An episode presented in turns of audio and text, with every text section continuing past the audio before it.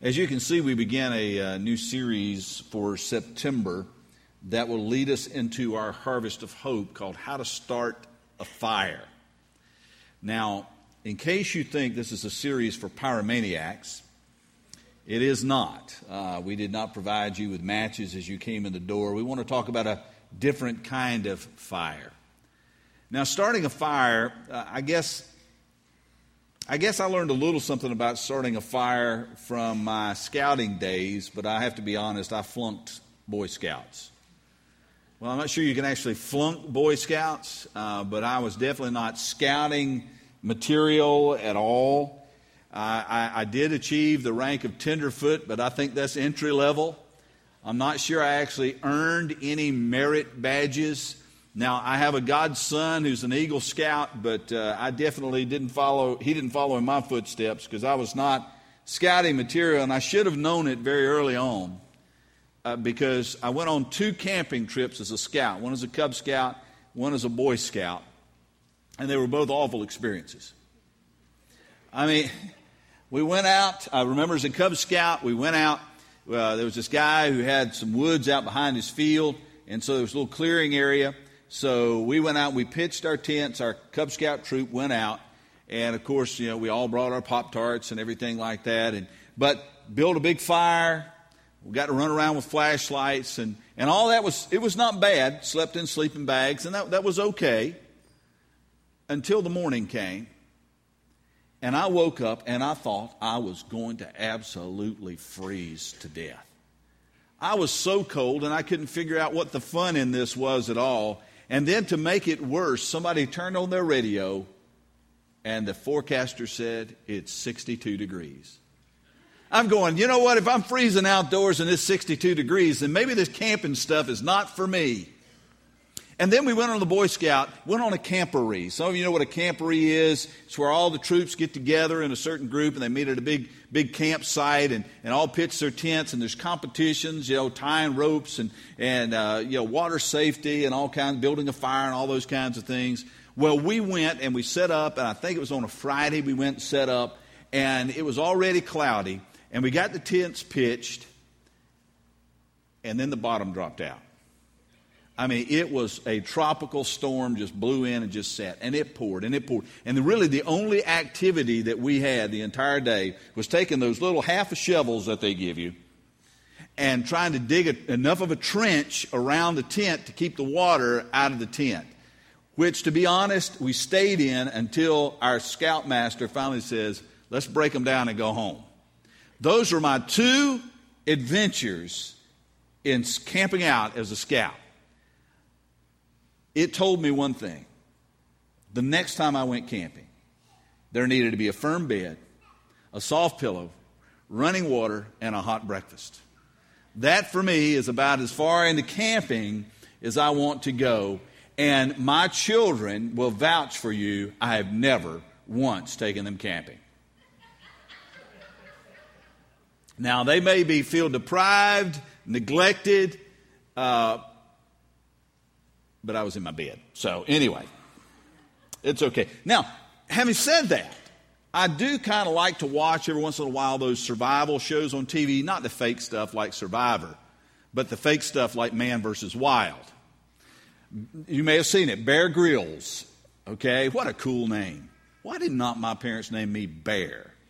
Or, or just some kind of wild animal. It would have been my luck that they called me Opossum.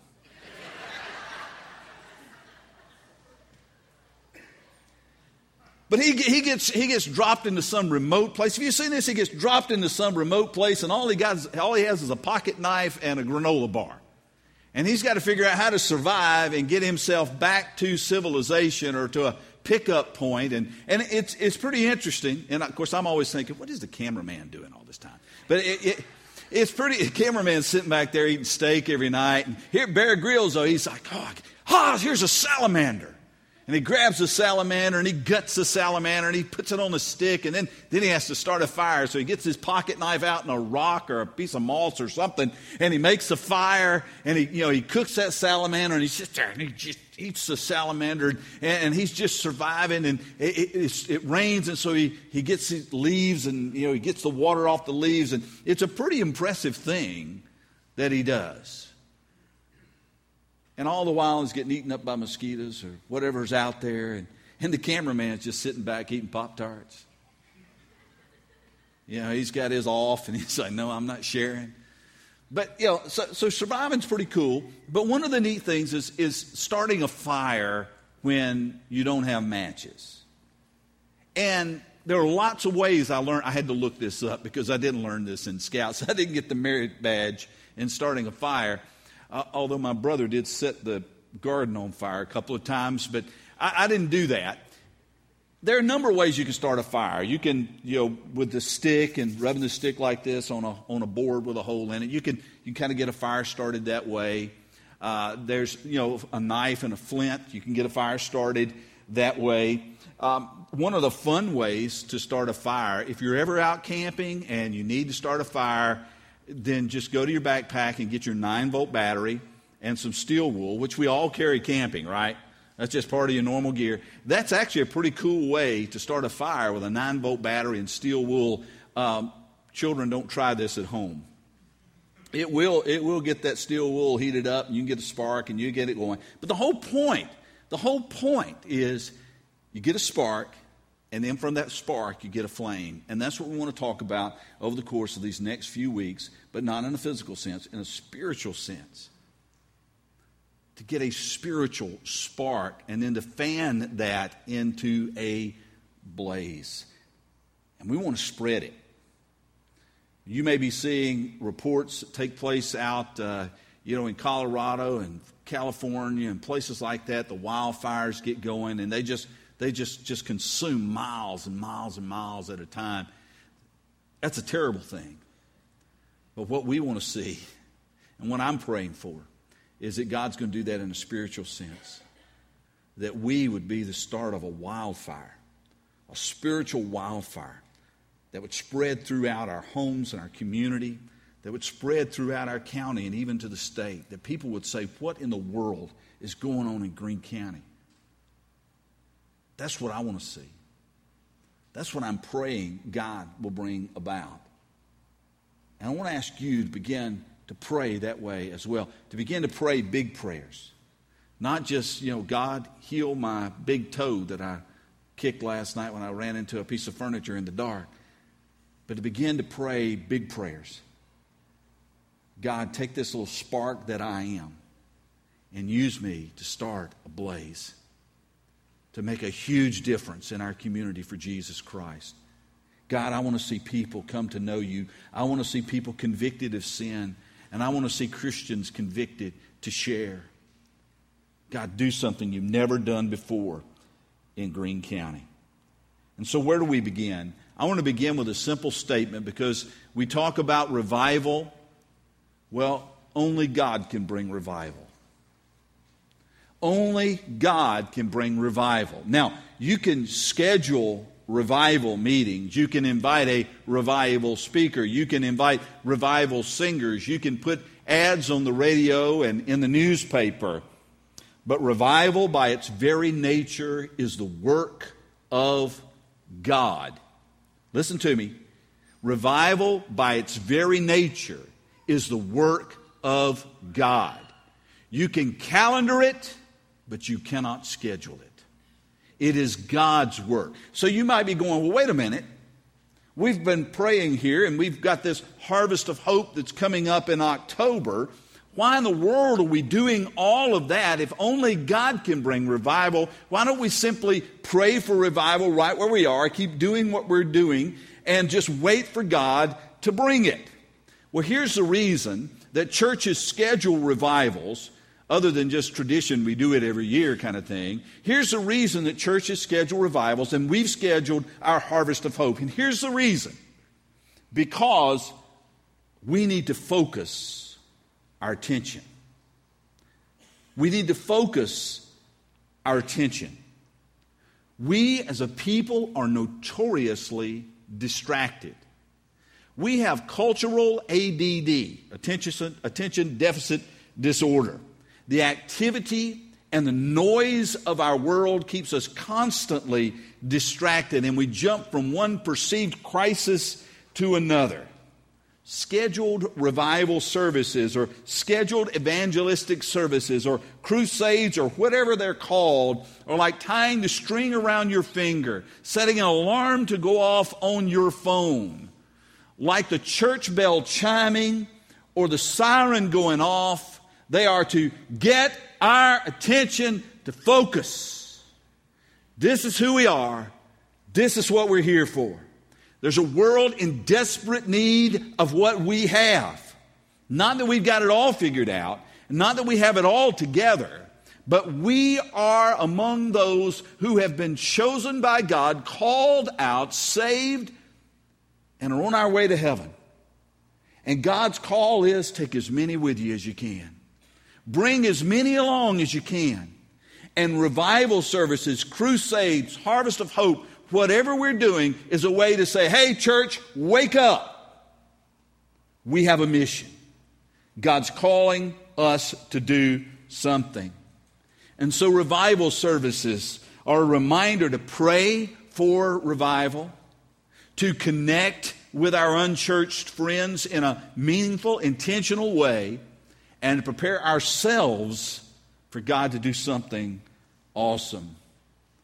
I've been a part of a lot of plans for revival,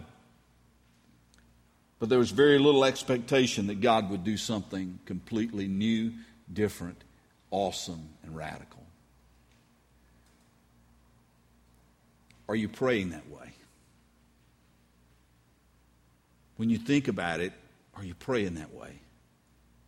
Some of you wrote names on this cross that you, to be honest, you, you, have no expectation of that person ever coming to know Jesus. I mean, you wrote them up there because you were concerned about them. But are you praying for them on a daily basis? Are you looking for those opportunities to be able to share the reason for the hope that you have in you? Do you expect God to reach down into their lives and to meet them at the point of their deepest need. I hope you do. I want you to because God's got something great He wants to do. And the good news is He wants us to be part of it. He's included us in this great work of His. Way back in the Old Testament, the prophet Hosea spoke to the people and to the king of the northern kingdom of Israel and he spoke about a destruction that was to come. But in the midst of this discussion about destruction, and I'd encourage you just to go back and, and read Hosea 10. In the midst of this dis- discussion about the destruction that God is going to bring, he ignites this little spark of hope. This is where he gets out his stick and he begins to rub it, and this little spark of hope leads out. In the midst of all this destruction, in the midst of all this judgment, in the midst of all this condemnation, people, I want to let you know what Hosea is saying is there's a spark of hope that could ignite into a flame. And this is what he says. It's in uh, Hosea chapter 10, verse 12. He says, Sow for yourselves righteousness, reap the fruit of unfailing love, and break up your unplowed ground, for it is time to seek the Lord until he comes and showers righteousness on you. Hosea called the people to take the initiative to break up the unplowed ground. Now, he was not calling them to go out and get the oxen and the plows and to hit the fields. He's talking about their hearts. He's talking about on the inside the unplowed, hardened ground on the inside. Now, only God can bring revival. But that does not mean that you and I should just go find some park bench to sit on and wait for Him to bring it. If we truly want to see God send revival, then we must break up the unplowed ground of our hearts. Now, I didn't think so at the time, but my, I owe my dad a great deal of gratitude for what he taught me about gardening. Now, my dad decided he wanted to be a gardener on steroids.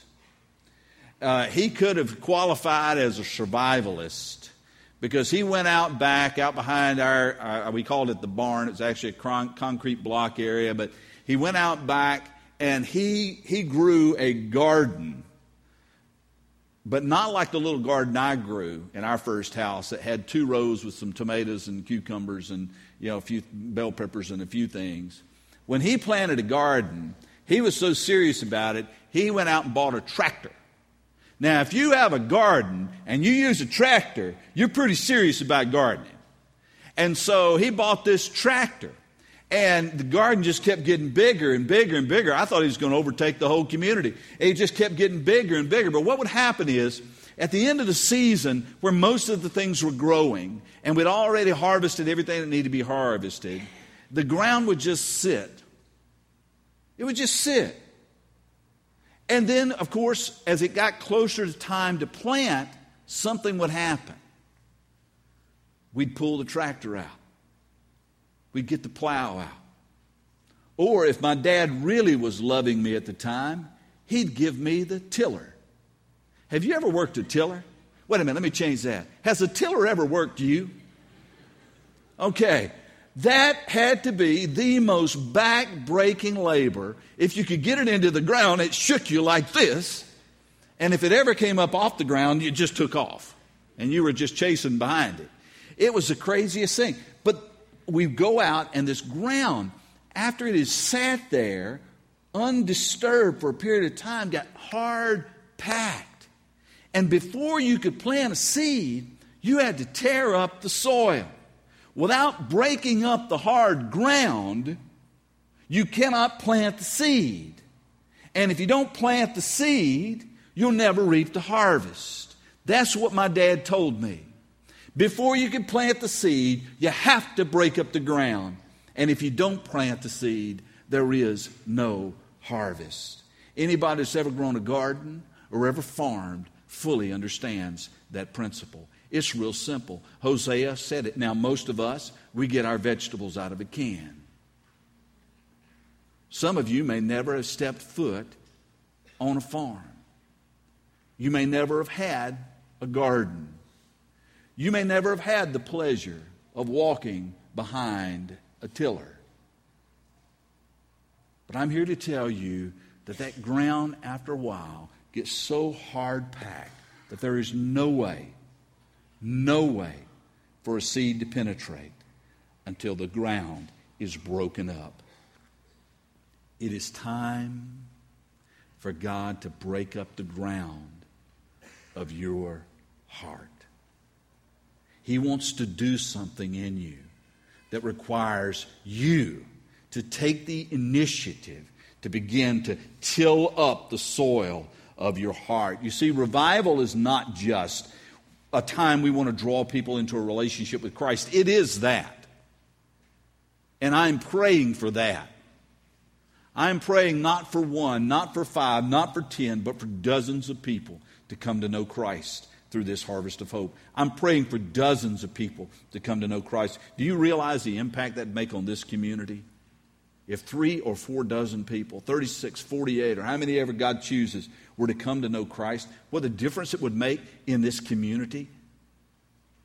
I don't know that there's been a time that that's ever happened.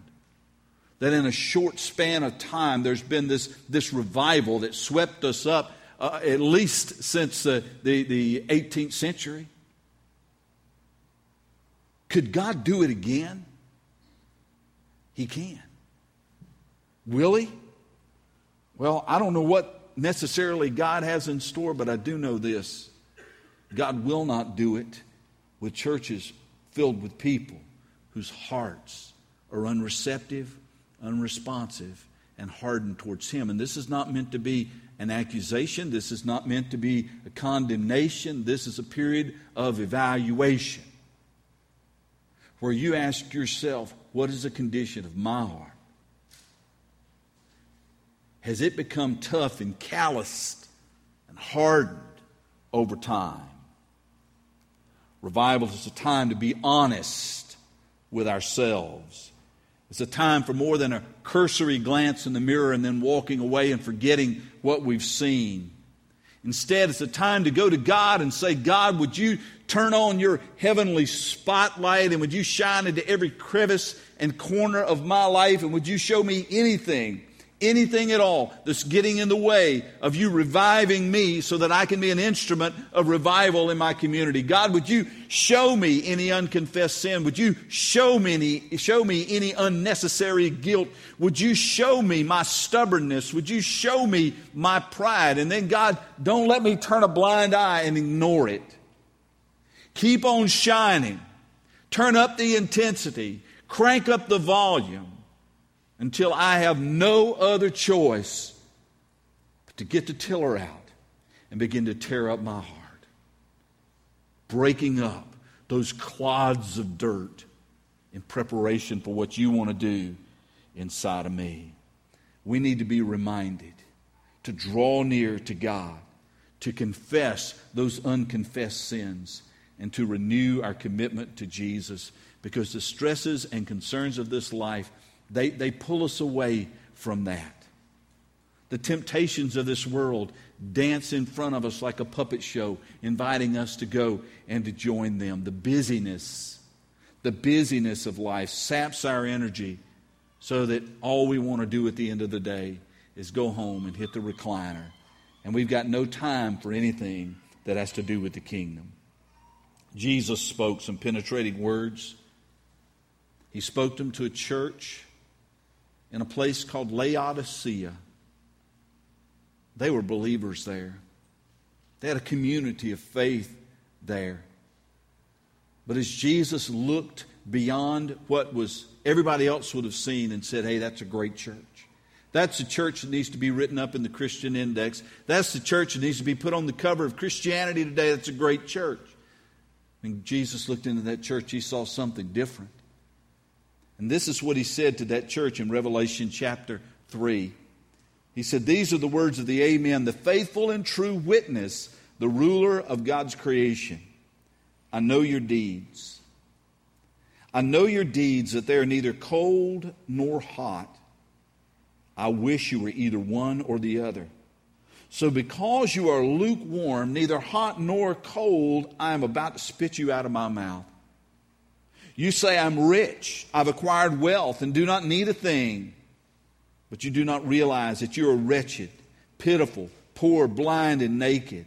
I counsel you to buy from me gold refined in the fire, so that you can become rich, and white clothes to wear, so that you can cover your shameful nakedness, and salve to put on your eyes, so that you can see.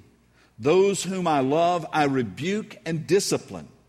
So be earnest and repent. Here I am. I stand at the door and knock. If anyone hears my voice and opens the door, I will come in and eat with that person, and they with me. Let's take a, a little while to digest this. Jesus begins by saying, I know your deeds. For some of you, that is extraordinarily comforting, and for others, that is extraordinarily disturbing. I know your deeds. I know what's going on in your life. I know what you're like before that first cup of coffee. I know the argument that you had with your husband or wife yesterday. I know that.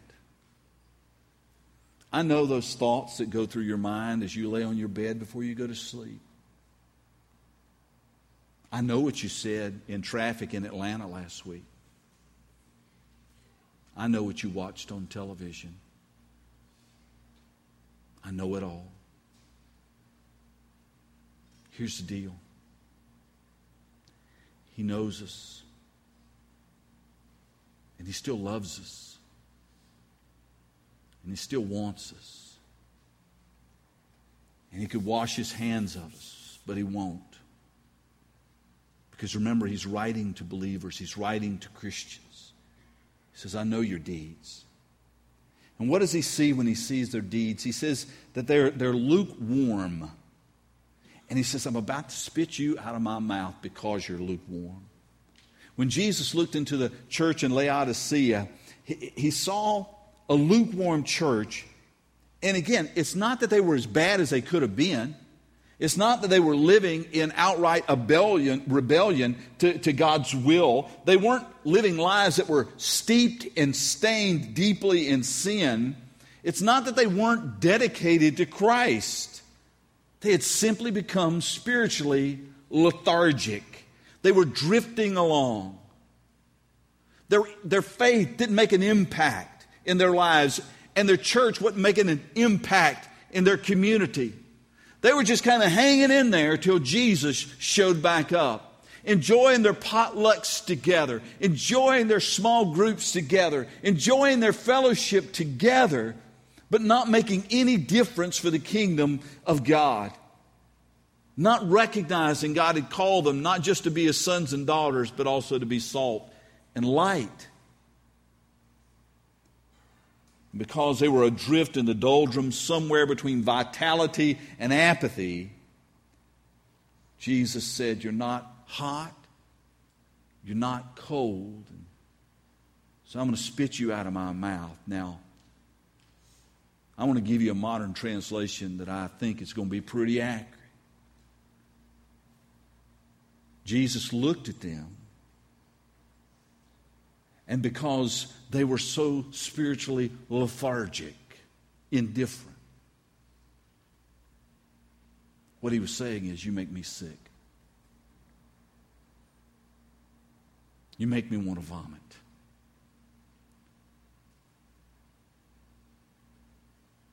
I often wonder what a letter to the church in America might look like if Jesus wrote it.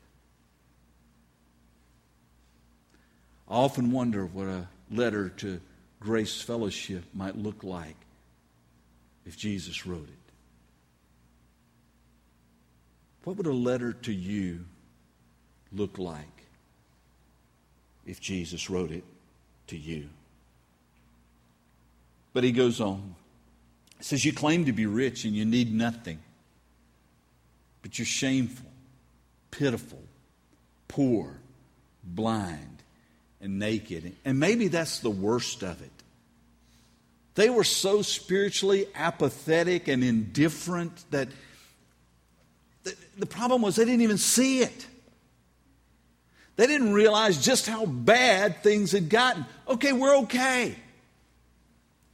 Everything's going along swimmingly here. We've got a safe place to meet. We've got food to eat. We've got money in the bank. We can be generous with our offerings. We can even help out a poor person from time to time. But this thin veneer of prosperity and spirituality covered a cesspool of sin and indifference. They said, you know what? We got this. We're okay.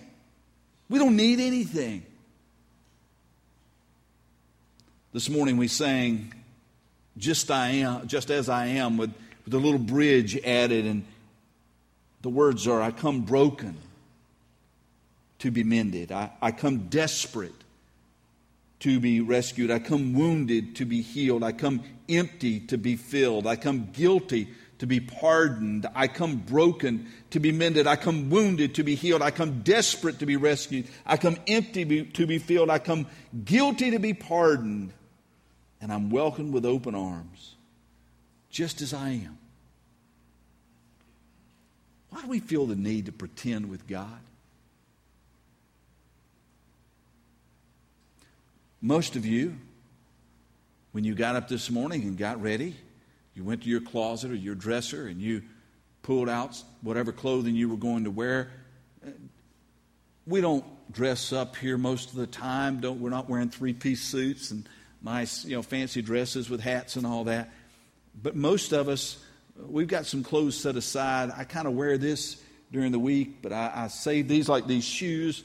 You know, I save these. These are Sunday shoes, and uh, just an old thing from, from my past. You got a pair of shoes that just belong to Sunday, okay? You don't get them all scuffed up because in my case, I may have to wear them for a wedding or a funeral, and then you definitely want to look as good as you can possibly look for that. And so I kind of reserve these. They have their own slot in the closet. And, but I think sometimes when we're getting dressed, we pay a lot more attention to the mask that we want to put on because we really uh, we, we don't want God to know what's going on in our lives, and we sure don't want other people to know what's going on in our lives.